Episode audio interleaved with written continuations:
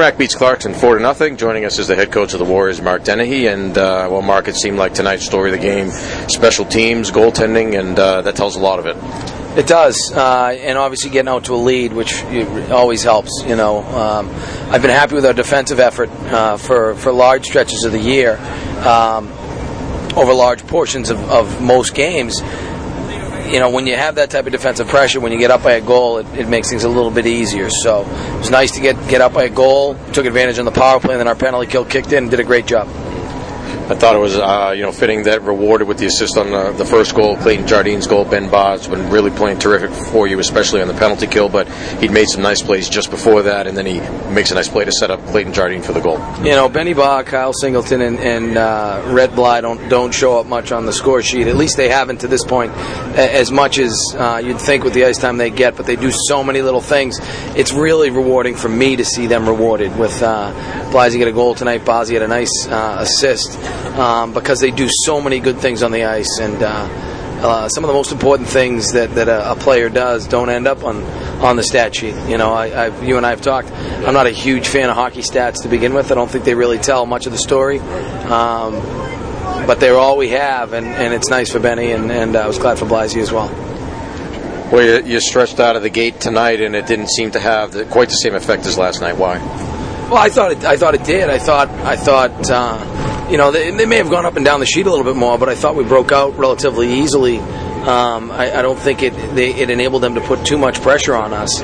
Um, you know, and you can see a little bit of the confusion that it causes. You know, um, we need to be better at it, and we haven't done it much this year, and we've only practiced it a couple weeks. So, um, but I thought it was really important to what we did. And uh, again, Clarkson wants to forecheck you. They want to get in, get on you, and their defensemen want to get involved. So at the very least, it takes one of their offensive defensemen out of the out of the zone. So I was I was happy with how it looked. Um, I thought in the middle of the rink we, we didn't do as good a job as we did last night, and, and because of that they were able to get on us a little bit more. But uh, I don't think it was the stretches. I don't think it had to do much much with the stretch.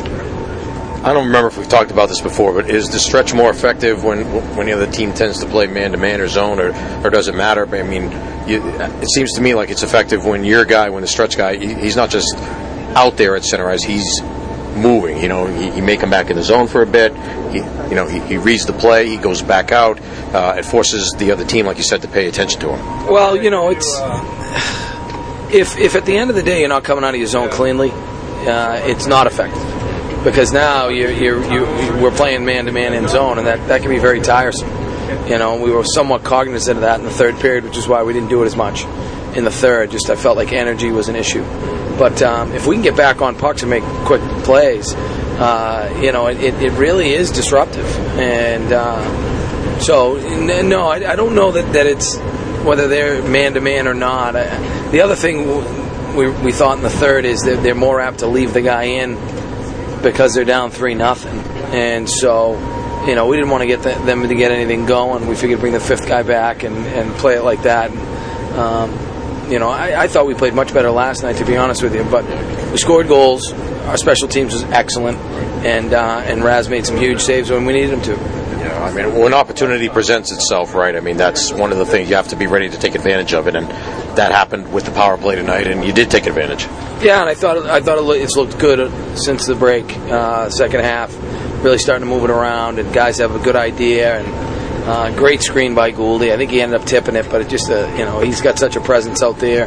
Um, you know Mikey's got a great handle. Ellie Haywood has a lot of poise. It's nice to see Brian Christie uh, playing with more confidence there, and then it, it, enables us to have two units. I thought our second unit did a good job too of getting it in and making plays. So um, you were able to spread the wealth there a little bit, and uh, especially when you have that long of a power play, to get two on it is huge. And I think we could do that because the other unit uh, did a good job as well. Yeah. I mean, ironically, because of all the, the power play time there, maybe you, you know you're, you're, keeping the same units out there over and over. So maybe some guys are getting tired, and then the situation changes where you're killing a lot of penalties.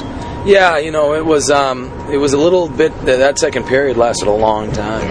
I really kept looking up at the clock, and it just it, it, you know we're at the halfway point, and um, it was a little disheveled at times, and, and a little tough to get into the flow of the game with all the calls, but. Uh, you know, again, we- don't have that much crossover between our power play and our penalty kill guys, and so you know, I think it, it helped us. You know, when when Blasey and Singles don't get much power play time, neither does Benny Ba and and Jards. So those guys killed a lot for us tonight. I think it helped. When, when you see the game developing the way that it's going like that, I mean, I, ha- I have to think you're up three to nothing. Obviously, you don't want to go to the box. I mean, is it is it is, is it something that uh, you know comes up on the bench at all? Well, some of it, I mean, I, I think is is you know, I think it's human nature on the referee's part. You know, we had pretty significant power play advantage there, and you know, and then it started going back and forth. Um, I, I was disappointed, to be honest with you, with our discipline in the third period, uh, getting drawn into stuff that, you know, when, when you've got a full cage and fighting's not allowed, we just can't get drawn into. Um, you know, we're, we're we can't afford to be missing anybody for, for silliness, and um, I think we've got to be more disciplined. We talked about it quite a bit in, in between periods, so we've got to watch that, and uh, you know we may we may have a little bit of uh, we may have some some calisthenics or some uh, skating exercises as payback because I thought we could have played with more discipline. Uh, the penalty kill, we mentioned it before, but I think it bears repeating again. I mean, eight for eight, and, and that was they had an opportunity to get back in the game, and and, and the penalty kill, uh, you know, you had a lot of guys, like you said, who may be very unheralded, but played key parts in the penalty kill tonight. So here's here's one thing, right? What enables us to play to play in stretch mode sometimes is the fact that we kill so well. So even if they leave that guy in, I mean, I'll be honest with you, I thought their better chances were five on five. I didn't think we gave them much of a sniff on the power play. I thought our penalty killers did a great job of blocking shots, denying rebounds. Obviously, Why is that? it begins and ends with Raz making the save. Um, you know, I, I think teams have a tendency to light to, to um, slow things down when they get the power play. I know that it's one of the things that we talk about uh, with our unit. Um, and then it's just hard. You know, it's just hard to score goals. I, I heard a stat the other day that you know, and I thought it would have been way higher. higher. In the NHL, five on three um, success is only thirty percent. I thought it'd be closer to 50. Yeah. I mean, those guys are so gifted. These goalies are so good, and these guys block so many shots and get so many sticks on pucks that uh, you know they just they, they we choose what ice to defend, and we really shrink the zone and, and don't give them access to the areas where there's a high percentage of goals scored. So um, our guys understand that. Coach Coach uh, Carr does a good job of uh, going over it, and uh, it paid off tonight. Rasmus Tirronen warrior the game tonight with 34 saves. I mean, he's had a number of pretty good games this season where he's given you guys a chance to win. And tonight was a game where you know almost went the other way. I mean, they you know the team in front of him gave him a chance to win, and then he held down the fort. And you know, I mean, it, the number of terrific saves that he made. I mean, that could have been could have been a three-three game, a four-four game, or whatever it was. And, and here in the shutout tonight. You know, we've been on the other side of that quite a bit, and um, you know, we, I- I believe that our goaltending uh, can be a strength of ours. And I talked to all of our goalies today about we need more. And uh, when we're talking about Raz, when he's engaged and he's reading plays uh, and being aggressive and not flopping around, but being prepared uh, you know, and really tight and mechanically sound. He's tough to beat. He's, he really fills the net quite a bit. He made some outstanding saves, uh, you know, on backdoor plays, and that's really where he's good. Um, but just a, a great performance from him tonight, and, and that's what we need. I mean, again, you look around the league at, at teams that are winning. You know, I think uh, Northeastern won today 4 1. Their goalie had 47 saves in a win. You know, so. Um, that's really the nature of the game right now. We don't rely on our goaltenders any more than anybody else, but they have a job to do, and we expect them to do it. And uh, Raz did a great job tonight. A lot of times teams will, you know, they'll feed off of the goaltender and how well that he's playing. Did you think that that happened tonight to some extent? No doubt, no doubt. There's a level of confidence that sets in, and you know, you can play a little freer.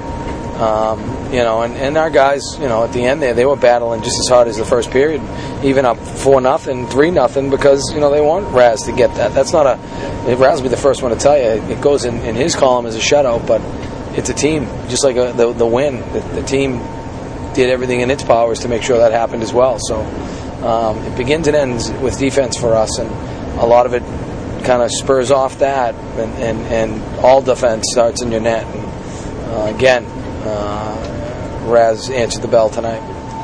this was a different kind of game tonight too from last night's game, and being able to win different kinds of games. I mean, that that's a good learning process for a team, right?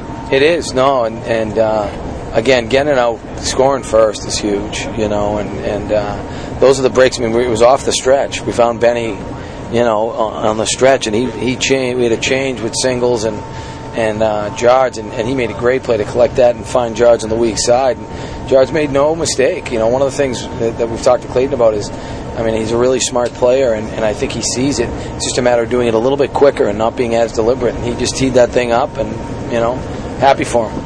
It seemed like the effort was there too to, to, to work harder and making sure you get pucks to the net.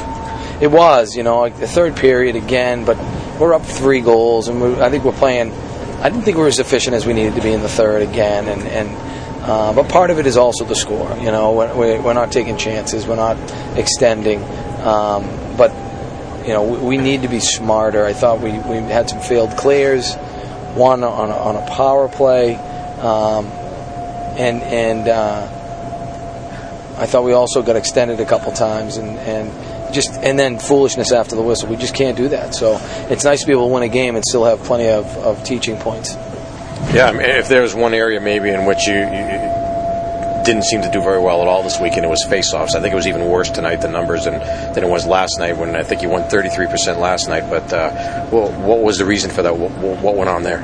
Well, two things. First of all, um, you know, there's there's a home bias in all stats. I mean, it's built in. You know, um, it, it's how you perceive it, and there's not a standardized statistic yeah. nationally. Yeah. So everybody determines wins and losses differently. Yeah. I have to be honest and say, you know, I wasn't keeping track of them face off by face off, so I can't tell you whether yeah. the numbers were right or not. But but that that brings up a good point to me, which is so uh, statistically anyway. So puck is dropped. Let's say you know the home team, you know, or your your player, you know, your player controls the draw, but the other team ends up with the puck who gets credit for the win? Well, I think it, again, it's it needs to be defined. Yeah. And um, and I think different people do it differently. Yeah. So you know, again, everyone's assuming what the center's intention is. There were a number of offensive faceoffs today that we pushed. Mm-hmm. Right. So it looks like the their center won it when really our guy did exactly what he was trying to do, and we were able to get on it. So you know, we won important ones. We won the ones we needed to. We won the five on three ones. We won power play ones. We won penalty killing ones. If you think about the real crucial face-offs that were there, we won them, and that's really all you need. I mean, as a matter of fact, I thought we had more guys uh, winning more draws tonight than we did last night. Last night, Brian Christie, I think, did, did was our best face-off guy. Vinny Scotty, who's usually pretty good, got skunked. So uh, Vinny was much better tonight, and uh, so yeah, I mean, it's they say, you've heard me say it before, lies, damn lies, and statistics. That's why we, we usually kind of keep our own after the game. All right, so you win this one four to nothing. You get a split on the weekend. Uh, first road win of the season too, so that's that's going to be a nice thing. Yeah, you know what? I did, until you just said it, I didn't even realize it. I mean, we've played a lot of good games on the road and come away, you know, kind of. I think back to that BU game, and uh, you know, we just got to keep moving forward. Uh, I, I, I've been saying I like this team. And when we play a full 60 minutes and we get all 20 guys, we can be pretty darn good. And, and uh, we're still working towards that. We're still working towards that. But it's nice to get our our special teams going. It's nice to score some goals. And hey, Clarkson's a tough place to play. And, and uh, you know, this bus ride just got a little bit shorter for us. But it's also, you know, going to be a pretty quick turnaround to play uh, a team that was in the national tournament final last year and, and is off to another really good first half. So we'll have our hands full next week, and really looking forward to it. You are a bad 20 minutes from of last night's game away from being unbeaten in the last five. Yeah, yeah. Well, you know what? Uh, if, ands, or buts, right? Yeah. We're candies and nuts. We're playing better, and I think it's showing in the scores, and and uh, that's all we're really focused on right now. And, and I give the guys credit; that's all they've been focused on. You know, it was a tough loss last night, and for our guys to turn around and come back with that type of effort on the road, I, I really applaud. You mentioned Quinnipiac. Uh, we know how well, how good they are, how well they played last year, how well they're playing so far this year. But uh, you compare them to anybody in terms of style of play and what we can expect to see next weekend. I'll be honest. I've I've watched them play maybe twice in the last three years. Once was the final, so I don't know much about them. I know Samuels is a heck of a player, and uh, I know that the Jones brothers are uh, and Peca are a pretty dynamic line as well. Yeah. Um, you know, they they've picked up where they left off in the net. Um, and I know their defensemen are young, but I saw them a couple of them last year in the BCHL, and they're really gifted. So, um, listen, they, you know, their their their success speaks for itself. We're going to have our hands full, but it's something we're looking forward to jumping into. You know, I mean, there's been a resurgence in the last few couple of years, especially last year and this year of the ECAC. I mean, Union's been so good, and and uh, and Clarkson, and uh, obviously, you know, you played them this year, and you're playing Quinnipiac and, and Yale, and I mean, you're trying to play the top teams in that league, it seems, and and uh, if you're going to play non-league games, those are the games you want to play. Yeah, and, and the other thing about the ECAC teams is is they'll reciprocate. So you know, we want to get those teams in our barn too. And so, there, you know, there are certain programs in the country that just they won't play uh, non-conference games away from their home, and and that's really a, a huge discrepancy. And, and you know, people could say what they want and and say you know it's the American way. You know, I would say to you, imagine if if the NHL decided that you know the, the Pittsburgh Penguins because you know their their owner has more money is going to play five extra home games a year, and the Bruins are going to play five less. What do you think the fan base would think of that? And that's really what you have in college hockey. So.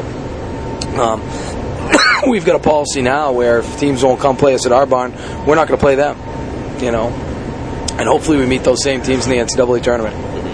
Is, is that something that is happening more and more throughout the country? More teams taking that stance? I'll give you a little plug here, Mike. Just go on to collegehockeynews.com and go to the stats section and look at home attendance, and then look at how many teams, uh, look at the number of home games each of those teams have already. Um, you know, it's it's it's not necessarily a, a level playing field, and um, you know, it is what it is. I mean, I look at Brown and what they've been able to do. They played their fifth home game tonight. You know, that's a And team. they tied BC. That's, and they tied BC, and the shots were even. And I didn't see it, but it looked like a pretty, on statistically, a pretty even game. So, kudos to those teams, and um, you know, so yeah, I, I, we I like to play the ECAC programs. You know, I, I've, I've having coached in the ECAC, I know how hard it is to go into Clarkson and try to get a win, which is why I'm proud of our guys. Um, you know, going to play Yale at Yale. I mean, these are these are difficult places to play. Uh, the, the best part is we get them to come back and play us at our place. And good teams too. I mean, uh, coming back to what we were just saying a, a minute ago, but uh, uh, like I said, there's been a number of teams in that league that have, have have taken that step where it seems like you know you're talking about. They put more teams, I think, in the Frozen Four in the last three years than they had in maybe ten years before that. Uh, from your point of view, why, why has that been the case? Um, you know, I know that they've had sort of an approach to uh, their non-league games. They're playing more games against each other um, and and not against opponents because they they were running into the same thing. They were playing too many of their non-conference games away, and so they they came up with a, uh, a sort of a unified front on that, and it's helped to protect their RPI. Um, and I think that's definitely played a part in it. But listen, I you know I, I have a lot of respect for the ECAC, but I also think Hockey East is the best league in the country. And you know, uh, you look at our record ag- against every league, and and uh, you know we've got a winning record. Uh, so, uh, as much as I respect those teams, and I do feel like coming out of this weekend and going in next weekend, you know we're going to be prepared for league play. I still think our league's the toughest league to play in in the country. And, and you still have the case where obviously you know uh, three, three or four of the last six or last seven national champions. So uh, I mean, it's been the case as as Hockey East has continued to be you know as strong as it has been. You, you're seeing those teams in the ECAC, and I guess I'm, I've been wondering whether or not it's something that is you know endemic of, of things that are changing there perhaps or just you know individual programs that you know Quinnipiac has obviously been building their program for a while to this point. Yeah, and, and you know, I think I think it's in terms of the ability level and skill level. I think you know it's really it's all kind of come back. I think the the, the middle of the road player, the average hockey player, has really improved quite a bit. They're faster, stronger, bigger. You don't see as many of those top end guys, you know, and and. Uh, you know, you don't, you don't need many, and, and Quinnipiac's been able to get a couple, and, and the Jones brothers, and Samuels, and in the net, and and Union's been able to get a couple with the the Brodies and and uh, and, and Shayne Go- Gostisbehere, um, you know, and, and in the net. So, um, you know, and I think that's played a part in it as well, sort of a level, leveling off of ability. Coaching, it seems to me too. I mean, the coaching is getting better, uh, well, really around the country too. I, yeah, you know, it's it's I love my job, and it's not much of a job. It's it's more of a passion. But uh, you know, we we're up against it every game. I have a lot of respect for the for the coaches that we play against, and you know, I know how hard they work, and um, you know, it's been a challenge every game we've suited up. So, yeah, I mean, look at what Casey Jones has been able to do with that program in a couple years, 13 wins already. Um, you know, we haven't had too many too many games that we've gone into um, where we can sort of catch our breath and say, all right, we got this one wrapped up before the puck drops. Can't think of, of too many at all, as a matter of fact. Uh, quick hits, just because we have a couple of minutes here. Uh, frozen Fenway was more like flooded Fenway today, I guess. Uh, you know, the issues with the outdoor games. What, what's your take on it? Is it something that you know maybe should be reined in a little bit, or, or, or what do you see happening? Well, you know, everybody has the right to their opinion, okay, but the opinion of the student athletes to me is the most important. And I saw 20 smiling faces. Uh, and, and, and, I'd say 40, both ends. I think all you know, both Providence and and Merrimack really enjoyed the experience, and I think that um, that's really what matters. You know, it's nice to have fans there, and, and you know, obviously they're still coming to the extent to which they're making money on it. But at the end of the day, it's really about the student athlete experience, and so I think overwhelmingly it's something that should continue. I think if everyone in our league, if every player had one opportunity, you know, so um, you know, I, th- I think it's a pretty good thing. Do you think that the concern about the ice, you know, and players being hurt, is that a legitimate concern? Yeah, I think it is. But as long as as long as they're, they're confident in that, then uh, then I, I like them. But I, I, think you know if, if if Hockey East went every other year, and and all the teams had an opportunity every fourth year, um, I, I think it'd be positive. I can't see the negative side of it if you're doing it every four or five years like that, then you know as you're turning players over, you you have new players that come into your program that have never played never played in an environment like that. So uh, you know it gives them an opportunity to do it too. I think every four years is perfect. I think every everybody should have an opportunity to. Uh, to all, every student athlete should have an opportunity to do it, uh, and if you're going every other year, then you're not sort of milking your, your fan base. It's not costing them an arm and a leg because it is expensive, and I think it'll still be novel enough where where people uh, will be excited about it. All right, thanks, Mark. We appreciate it. Congratulations on the win tonight, and uh, we'll talk to you next week at Quinnipiac. Thanks, Mike.